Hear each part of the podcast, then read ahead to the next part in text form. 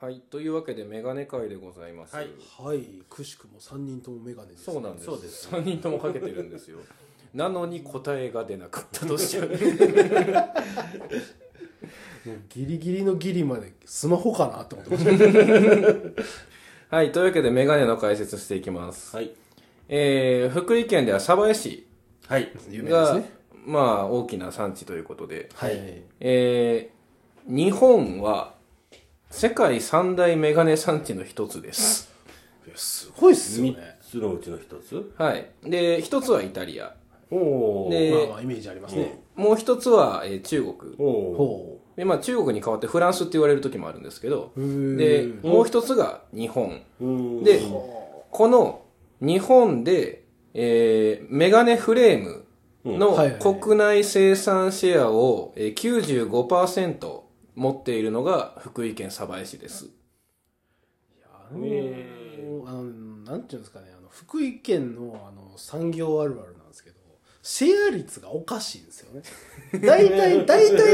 ねあの知ってますあの飲食店のそのシェアとかで言われるの、一番は全商グループさんが、うんその結構1位で飲食店業界やられてるんですけど、うんシェア何パーセント確か2%とか3%とかのレベルやったはずなんですうんよ確か記憶によれば、うんもしかしたらちょっとデータ違うかもしれないんで、うんもしかしたら申し訳ないですけど、うんでも言うてそのぐらいじゃないですかいや、50まずいかないじゃないですか、うん基本的にうん1位取ってても、うんだって50以上いったら間違いなく1位なんですから、うんそうだね95はおかしいでしょ国内シェア95%、ええーーちなみに世界のシェアが僕見た数字で20%やったと思います。おーで、えっ、と、イタリアはうんどっちかというとデザイン性というか、はいはいまあ、あの、ブランドっていうか、うんの感じで、中国は、あの、安価な大量生うんうん産。うんで、日本は、あの、品質ですね、基本的には。耐久性なんかで、まあ、有名というか、うんうんっていう産地でございます。で、えっ、と、鯖江なんですけど、えー鯖江市内の、えーメガネ関連事業所数が531あります。で、鯖江の、えー就業人口における、えーメガネ産業従事者の割合は約6人に1人です。六人に一人目がね6人6人に1人が何らかのメガネ何らかの関わってる仕事に関わっているという状態らしいです。へーはいで、えーっと、産地としての特徴なんですけど、大体メガネ作るのって250とか200とか工程があるんですよ。えーそんな手間かかるので、その工程の中で、えー鯖江市っていうのは町全体が一つの工場のようになって、うんあの、各パーツを作る会社があるんですね。あーすごいですね超分業体制なんですよ。おーで、それぞれの会社がそれぞれのパーツで、花当てだけ作るとか、はいはいこはいこネジだけ作るみたいな会社があって、で、それらで一つの町として、こう、メガネ工場みたいな状態になってるのがうん福井県鯖江市の特徴です。はあだから街を挙げてメガネを作ってるって感じなんです本当に、そうですね。はい。 A さんの部品 B さんの部品 C さんの部品でいっぱい重なって最終的にどこやらが組み立てるとそうです。へえそれが福井県鯖江市の、えーまあ、メガネ生産の特徴と言われています。はい。で、えーっと、福井県のそのメガネの歴史なんですけど、えー時代は明治です。まあ明治ねうんあの、福井県めっちゃ雪降るんですよ。うんはいはいで、冬、なんせ農家は仕事がないと。うんいうことで、あのー冬場に農業じゃないことでなんか儲けたかったわけですよね。で、その農業の、えー裏の仕事みたいな感じで始まったのが、えー羽舞台です。ええなるほどなるほどあそうなんですね、えー羽舞台をやろうとしました。はいはいえー、増永五左衛門という方です。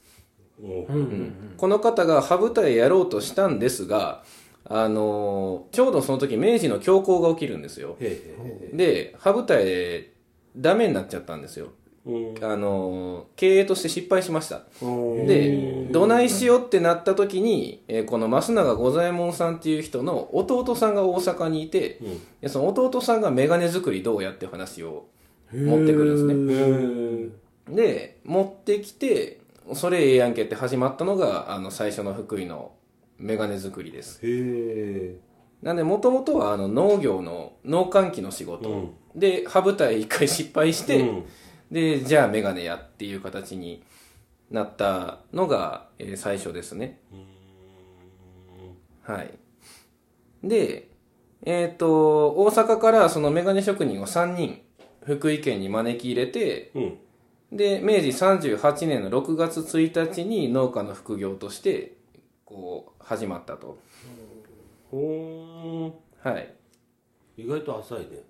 うん。で最初は、えー真鍮フレーム、要は銅とかうん亜鉛の合金から始まってで、えー、とそこからあの銀縁のフレームとかあの赤道のフレームとか、うんあのフレームの材質もいろいろ変わってきていますでえっ、と明治の、えー44年には、えー赤道金継ぎメガネが、えー博覧会で、えー金賞を受賞しておりますへへえはいで、えっと第二次世界大戦以降、あの活字ブームを受けまして、えーメガネの需要がどんどん高まっていく中で、えーサバヤのメガネ作りが、えーどんどんこう活気づいていくとーでうんここなんですよ昭和56年うんチタンを使ったメガネフレームの研究開発が始まりますほうほでチタンっていうものがあの何かよくわかんないですよねうほうほうんうんわかんないですよねううんうんちうょんっと調べたんですよざっくりっていう感じですねあの、チタンっていうのは、まず、メリットとして一つ、大きな特徴なんですけど、錆びにくいっていうのがあるんです。うんなるほどで、特に、あの、海水とか塩水には強くって、あの、その耐食性って言うんですけど、はいあの、プラチナに匹敵するぐらい、へえへえうん。で、まあ、鉄とか銅とかアルミニウムとかも主要な金属よりかは優れてますと。うん、で、まあ、この錆びにくいっていうメリットを生かして、あの、海洋建造物の素材とかによく使われる金属になります。で、もう一つメリットが、えー高耐熱性。熱熱に強い。へえっ、と、鉄が、えうんえー約1530度うんで溶けます。うんで、銅が1080度。うんアルミが660度です。うんうんチタンが溶ける温度は1660度です。おお鉄鉄より100度ぐらい高い温度でも大丈夫っていう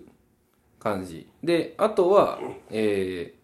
低温人性って読むんかなあの低温条件下での、えー急激な劣化を示さない、うんだから低温に対して、えーも強いうんっていうことでそれから硬いっすうん単純に、まあ確かにじょ頑丈ってイメージはありますうねん、あのーステンレスと比べても比重に対する強度はチタンの方が高いです。うんへ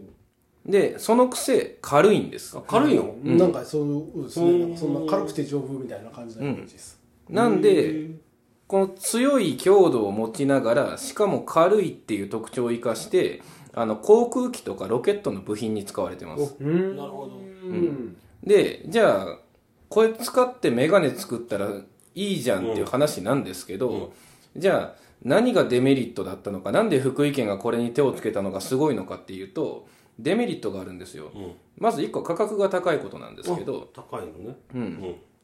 で、もう一つは、硬いんで加工が難しいんですああよ。なるほどなるほどなあ熱は高いしうん頑丈だしなるほど確かにうんで、えーっと、加工にあたってはもうその、特徴、チタンの特徴に合わせた方法、高い技術、すごい必要になるんで、もう扱う際には特に正確な知識が必要になる金属だということです。なんで、えーっと、チタンを使ってメガネを作るっていうのは、あの、非常にまあ難しい。特にメガネ細いんで、まあそうです加ね工が難しかったんですよね。まあ曲げたりなんだりしなきゃいけないですからねで、世界で初めて、チタンフレームのメガネ開発に成功します。ほうしちゃったしちゃった。成功しちゃった世界で初めて。うんで、これによって世界中に、あの、サバエのメガネっていうのが知れ渡るようになりましたよ、とえいうことでございます。はい。まあ何事も世界一って世界で初めてとかってなったらまあ注目はやっぱ浴びますよねそうだねうん。はい。まあ、この辺が、えー、サバエのメガネの説明になりますかね。はい。チタンフレームチタンフレーム、まあ、聞き覚えはありますけどね、でまあサバエだけの話じゃないんですけどあの日本発祥のものってあるんですよメガネに関しておー何かわかりますうん日本人だからこそメガネのパーツでついたものがあるんですよおおほもともとなかったっていうこもともとなくて日本人がメガネをつけるにあたってこれが必要やったっていうものがあるんですと、うんこれは福井県の話じゃないですうレンズですかレンズは多分全てが必要じゃないかな でむしろレンズの方が先じゃないかこうやって硬いってことむしろ何を見るんやって話です正解言いますねはい鼻当てです鼻当て鼻当て鼻当て、鼻当てこれですねこの鼻こうち鼻ょこ鼻ってのついてるこれね両脇になんか挟んでくるやつですねそうそうそうそうこれねあのーほとんどが輸入品やったんですよ、もともとは。えー最初メガネの、がねうん、その、輸入された時は、輸入、えっ、と、日本に伝わった時は、ちなみにフランシスコ・ザビエルが伝えたとかいう説もあるんですけど、へーあのーその時は、鼻当てなかったんです。うんっていうのは、西洋の人って鼻が高いんで、鼻当てなくても引っかかるんですよ。だから日本に輸入した時に、あの、日本人鼻低いんで、ずり落ちちゃうんですよね。ああななるほどねねで日本で花当てというものが開発されてで使われるようになりますよということですはいまあ確かに言われてみるといるこれって思うことはたまにありますもんねうん俺はないと落ちるかなは低いとは思わんけどうんうんそんなんしかかけたことないからわかるそうなんですよねあとあの子供の時にうん友達にあの眼鏡ゴイって鼻当ておーあの目目にぶっ刺さるぐらいああのーおさいれいたずらされるみたいなのがよくあったけどはいでねうんまあメガネ自体の話ちょっとだけまあ豆知識的なこと言うとあのもともとメガネって高級品なんですよねうへんーっていうのはメガネが高級品っていうよりかはあの昔って活版印刷じゃなかった時代がなかった時代は、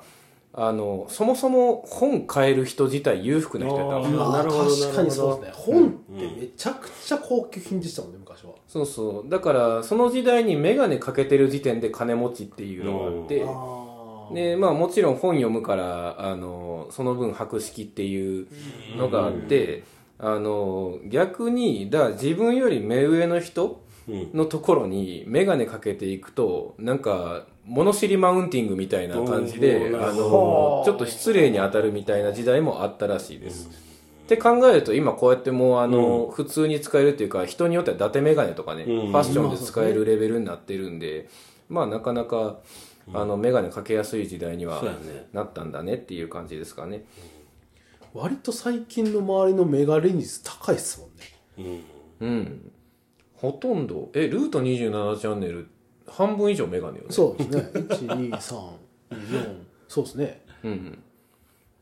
そうなんです。うんここに至っては100%ですからね、今100%ですねまあ今ざっと説明しましたけど、あのーメガネをテーマにしたあの、鯖江市にメガネミュージアムっていう、うんあの場所があるので、まあ、展示物とかあとメガネ作りの工程であったりとかいろいろ見れるのでもしあの興味ある方は、えーメガネミュージアムメにガネミュージアムぜとひりあえず私が言ったのはねあの高速道路から見える山にあ る「サバエ」って書いてあるあのメガネの看板